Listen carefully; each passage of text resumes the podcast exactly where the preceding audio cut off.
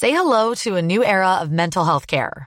Cerebral is here to help you achieve your mental wellness goals with professional therapy and medication management support. 100% online. You'll experience the all new Cerebral Way, an innovative approach to mental wellness designed around you. You'll get a personalized treatment plan from a therapist, prescriber, or both in a safe and judgment free space. Your cerebral therapist or prescriber will outline a customized plan with clear milestones along the way so you can get to feeling your best. With Cerebral, you're not alone in your mental health journey. We're here to empower you to live a fulfilling life. So take that first step towards a brighter future and sign up today at cerebral.com slash podcast and use code ACasts to get 15% off your first month. Offer only valid on monthly plans. Other exclusions may apply. Offer ends July 31st, 2024. See site for details.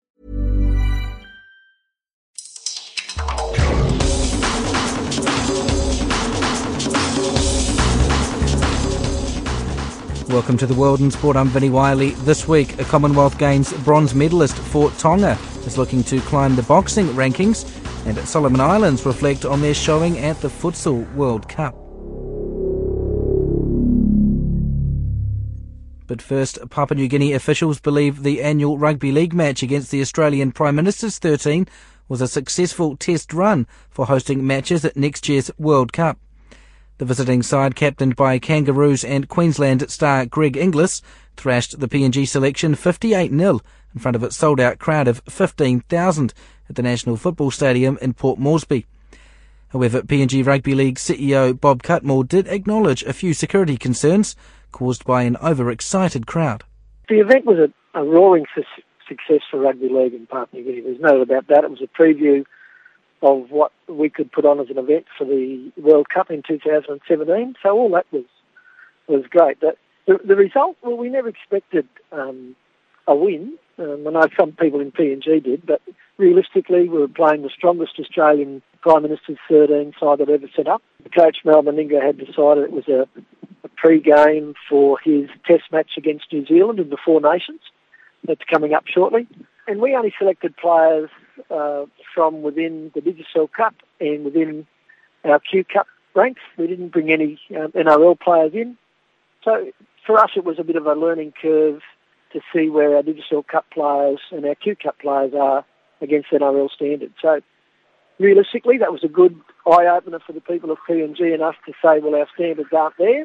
So we have to be looking at a multitude of players from the English Super League, NRL, and Intrust and Q Cup standards to play for the PNG LNG Kumuls in the World Cup coming up in 2017. And of course, you do get some good names uh, turning out with that Australian Prime Minister's 13 most years, but uh, not every day of the week that Greg Inglis graces a rugby league field in Papua New Guinea. So to have a world class rugby league player like himself and many others in that team uh, playing in front of the locals there must have been a real treat. Oh, exactly. It was, it was an unbelievable side, the Australian side scattered with absolutely stars. Matt Moylan was a superstar up here too. Greg Inglis was great. And it was really interesting because John Grant at a, a Rugby League World Cup meeting on Friday night actually stated that Tedesco, when he saw the NFS and the facilities for players, said, I'm going to get a contract with the Hunters because these facilities are better than what we train at, which was good. It had a nice touch. The, the NFS is a wonderful facility, and the player facilities here are magic. So the World Cup people were very happy with everything that, that was being put together.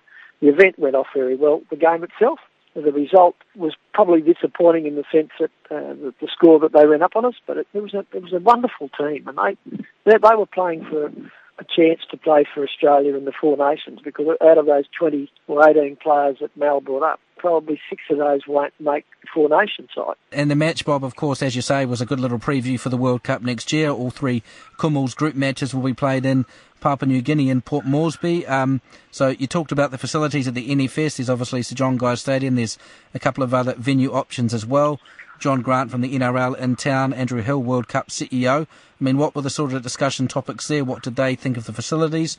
Um, there's been a lot of talk, I guess, about the uh, security uh, uh, arrangements with, um, you know, what happened to the Digicel Cup. Uh, were those sorts of issues brought up as well? Yeah, they were all discussed, and the head of security for the World Cup, Craig Sheridan, came up as well.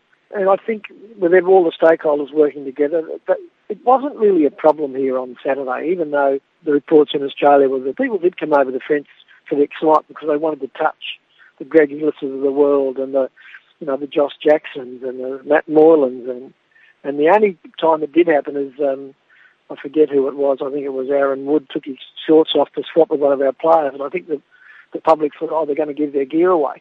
so it, it, it wasn't harmful in any way, but we can't allow it. The, the, the ground is sacrosanct, so we are. Um, I know that Craig Sheridan had a meeting with the PNG police force on Sunday when he was here before he went back on Monday. We uh, had a meeting with also the Australian Federal Police that are on ground in PNG. So we are looking at security measures moving forward. And I guess, I mean, you know, a packed out NFS, um, you know, you're getting more of these sorts of matches. Uh, um, you know, it's a it's a new experience as well since you've had these new facilities in for the last few years. So, uh, you know, you guys are learning about how to deal with, um, you know, those sorts of crowds again in Port Moresby, as it had been quite a while since that had been the case. Yeah, well, the Hunters games, our crowd are very well behaved. We're getting really well behaved crowds back to the football. But then again, when you see these NRL stars or superstars, well, they had 4,000 people at the airport to greet Greg Inglis and the Australians when they arrived. You know, their bus trip to the stadium was very slow because the number of people on the side of the road just wanted to see their, these superstars. And we had about four to 5,000 people outside the ground on Saturday as well who couldn't get in. The hype of having NRL superstars here because the NRL they, they follow it. They know all the players. They know all the players' names. And even Greg Inglis said he couldn't believe the reception that he got when he came out to toss a coin with our captain Bernard Gummold. We did the coin toss live on national TV here. The crowd erupted just when he walked out of the dressing room. So it's a wonderful feeling. It's uh, even John Grant and Andrew Hill and all the boys in the World Cup just couldn't believe what rugby league means to the people here. They were astounded. That's PNG Rugby League Chief Executive Officer Bob Cutmore. While boxing fans eagerly await Joseph Parker's next fight against Russian giant Alexander Dimitrenko on Saturday night, another South Auckland heavyweight of Pacific Island background is ready to stamp his mark on the boxing world. Junior Fa won a bronze medal representing Tonga at the 2010 Commonwealth Games and will fight in his sixth professional bout against Samoan heavyweight Alapati Asa this weekend on Parker's undercard. The 26-year-old told reporters he's excited to be back in the ring. Yeah, yeah I've been kind of waiting for this opportunity for a while um, because my names have been in the headlines for a few months now. So I'm, um, so I've been uh, given this opportunity, and I'm just willing to perform a good performance on Saturday. Uh, on Saturday. At the same time, you feel under pressure given it's on TV and it's on yeah, uh, a little bit of pressure, but not too much. I'm kind of used to. Um, I'm kind of used to this kind of pressure. Um, yeah, I've been fighting in a high level fights for a while in the amateur background, so I'm kind of used to the um, pressure. Yeah. You've seen what Joseph's been able to do in what two, three years. Is that where you'd like to hit as well? Yeah, yeah, definitely. Um, yeah, yeah, what he's able to achieve in this short amount of time, because it is very, very quick what he's um, been able to do in that time. It's um, very, very impressive, and it's very um, enlightening for us Kiwi boxers coming from a place that's so far away from like where the big money is to to like actually be able to achieve what he has, if that makes sense. Yeah. yeah. For someone who hasn't seen a lot of you, for, for, for viewers who haven't, what's, what are your strengths? My strengths is that I'm a big man, but I'm quite light on my feet. I'm a mover, um, and I love my counter punching. So it's um, so I'm not your I'm not your typical guy that um, that is just going to stand there toe to toe with the fella and just basically give one shot, take a shot, give it a shot, take a shot. No. Um, so yeah, um, so I'm quite light on my feet, and I suppose you guys will see that on Saturday. Given your kind of rivalry with uh, Joseph Parker in the past, do you think you'll catch up with him and have a chat on Saturday night? Yeah, yeah, probably, yeah. I mean, the um, headlines it seems pretty heated, but it's not actually in real life, no. so how's training been going? You've put the um, aluminium joinery business, and you're more stepping towards being a full-time pro now. Yeah, yeah, yeah. It's, it's, a um, these um, past few weeks have been a, a great insight for me for what full-time training is going to be like once I get to the stage. I am still working at the moment. I'm still um, I'm working around 20 to 30 hours a week, but I do train hard in the morning and I do train hard in the evening. So yeah, um, so these past few weeks of camp have been really really intense, but it's a lot better um, now than it was before, rather than me working like 40 to 50 hour week and then training. How much better could you become if you were a full time training? Um, a lot better.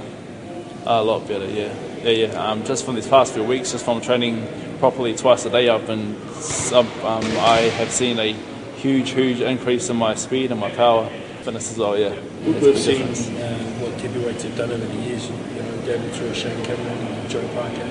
I guess what separates you from those particular fighters? I just um, like to move. I don't like to really stick there toe to toe and kind of get my head punched off as well.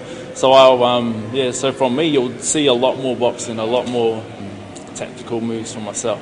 I know a lot of people do talk about your, your time as an amateur and, and your successes against Joe, but um, kind of take us back there. And I guess when you were an amateur, Mm-hmm. um, you know, you did very well. Um, kind of talk us through that in, in your career as an amateur fighter. Okay, so um, so my career as an amateur fighter was um, yeah for the for my first few years. I started when I was 16. I um, yeah trained hard. I won the national title for my age group in my first fight. Um, I then stepped up to the senior ranks and I had some I had some success here in New Zealand. I travelled the world. I would say one of my biggest um, achievements was to get the bronze medal at the 2010 Commonwealth Games. I then went and boxed for. Uh, oh, I boxed in this franchise in the World Series of Boxing. Um, that's where me and uh, Joseph Parker boxed as well. He boxed in China. I boxed in India. Um, and my my record in the first year was three and zero. I then travelled to England and I boxed for their franchise when I was um, when I was training with their Olympic team and um, and also I was training with Anthony Joshua, um, training hard in their franchise and I and at the end of that career I ended up four and four. So the competition, oh, so that level of um, competition was very very high. I was um, boxing with um, uh, with a, with the Olympic gold medalists, Olympic silver medalists, training with the top top fighters. So yeah, um, so yeah, so training training with people like that coming into the pros, it just kind of um, makes it, it, it, just kind of makes the transition a bit smoother and a bit easier. That's the New Zealand Tongan boxer Junior Fa. Solomon Islands are taking plenty of lessons from their latest showing at the Futsal World Cup in Colombia. The Kurukuru were beaten 4-2 by Costa Rica and 7-3 by Argentina before a 10-0 thrashing at the hands of Kazakhstan in their final group match earlier this month. Head coach Juliano Schmeling says despite failing to win a game, there is reason to be encouraged. Thinking about whole the whole three games, yeah, I think it was very positive for us. Solomon, the players improved a lot, not just for the tournament, and we talked about whole preparation. And we did a very nice game against uh, Costa Rica, nice game against Argentina. The only one was against Kazakhstan. We didn't have enough strength, physical, mental to, to play against that game. So yeah, but looking at looking whole tournament, uh, I think it was very positive for us. From your expectations going into the event, um, was it what you expected? My expectation was uh, to have three three good games. Like I said, the only expectation I I, I was looking and I I thought we could have the against the third game, third game against Kazakhstan uh, was a little bit from the the only game. I thought we could perform a little bit better, but unfortunately, unfortunately, yeah, we couldn't keep the same performance we had against Costa Rica and Argentina. Looking the game, look the game. Definitely, we had a chance against Costa Rica. Uh, it was a very open game. I think they could win, and we could win as well. It was very open. Against uh, Argentina, was uh, we knew it was very difficult, but the way we get prepared and play against them was very, very positive because uh, mm, we had a very nice moments playing against uh, a top country in the world, and they they are in the semifinals now. So I think it's very positive. But against Kazakhstan, that's the only only game I was expecting a little bit more. We couldn't have, like I said, we couldn't have fitness strength and and uh, mental strength. So, are you saying that the first two matches you played against Costa Rica and against Argentina, physically and, Yeah. and mentally, that was very tough on your team? Is that why it was so hard against Kazakhstan? I think it's more about uh, about the reality we have, we I'm dealing with players, is amateur players. I'm not dealing with professional players. They don't have the strength. They don't have competition to to keep to play every single weekend. Like uh, Kazakhstan has a, a big league, uh, Argentina a strong league, Costa Rica a strong league, all the facilities. So for me, it's pretty natural. It's about uh, keep going that level, yeah, for many play, many games. So because that definitely was because uh, they did everything for the first game against Costa Rica, second game against Argentina, and definitely was uh, was affected because of the first two games. So if we had a routine, if you had more experienced players in high level competition, yeah, then we could perform better, I believe. But for me, it's totally understandable yeah, uh, what they did with third game. But like I said, uh, I was expecting a little bit more, yeah. But of course, as a coach, uh, I would like to have a better result. But looking, looking whole competition, I'm pretty happy. So you had a long time together with them in the immediate um, build-up. You had that time in Australia, uh, playing matches and the training camp. You went to Brazil for a few weeks, and then obviously at the World Cup. How how do you ensure that the team progresses in the next year, two years, four years until the next Oceania Championships? Because after after the last World Cup four years ago, it was quite a long time before the Kurukuru actually played again. This is the main question now. I got back to the country yesterday because I have a meeting this week with Federation. My contract is finished when the World Cup finished. So now I will sit down Federation and I'll give to them the ideas, the plan to maintain. So now it's up to them. Uh, I don't know what they're to do. So the question is that. But I got a, a very nice positive news. They already signed a contract with the government FIFA and Federation, they are building a stadium that I got from the news here, from newspaper and social media. Uh, they will start to build a stadium on November, and uh, this this November. So this is very positive. It means like they they are serious. They want to improve.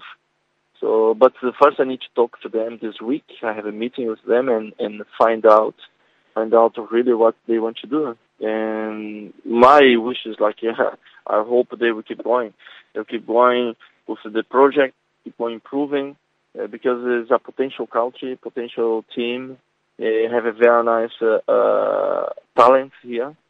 Uh, just to be honest, our the best performance we had is a, a guy as a new player, 19 years old, performed very well in the World Cup. Uh, one of our key players. Um, so my idea, if I keep going, my idea to to give more chance for the new generations and and involve with, with the experienced players and keep going playing tournaments.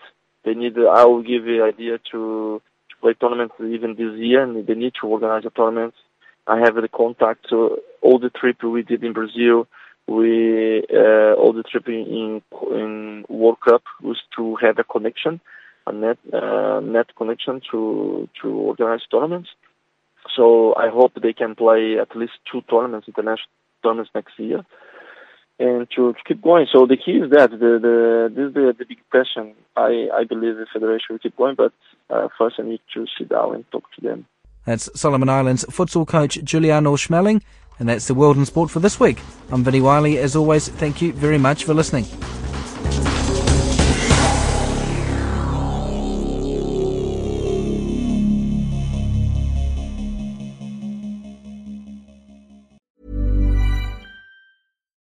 Botox Cosmetic, out of botulinum toxin A, FDA approved for over 20 years. So, talk to your specialist to see if Botox Cosmetic is right for you. For full prescribing information, including boxed warning, visit BotoxCosmetic.com or call 877-351-0300. Remember to ask for Botox Cosmetic by name. To see for yourself and learn more, visit BotoxCosmetic.com. That's BotoxCosmetic.com.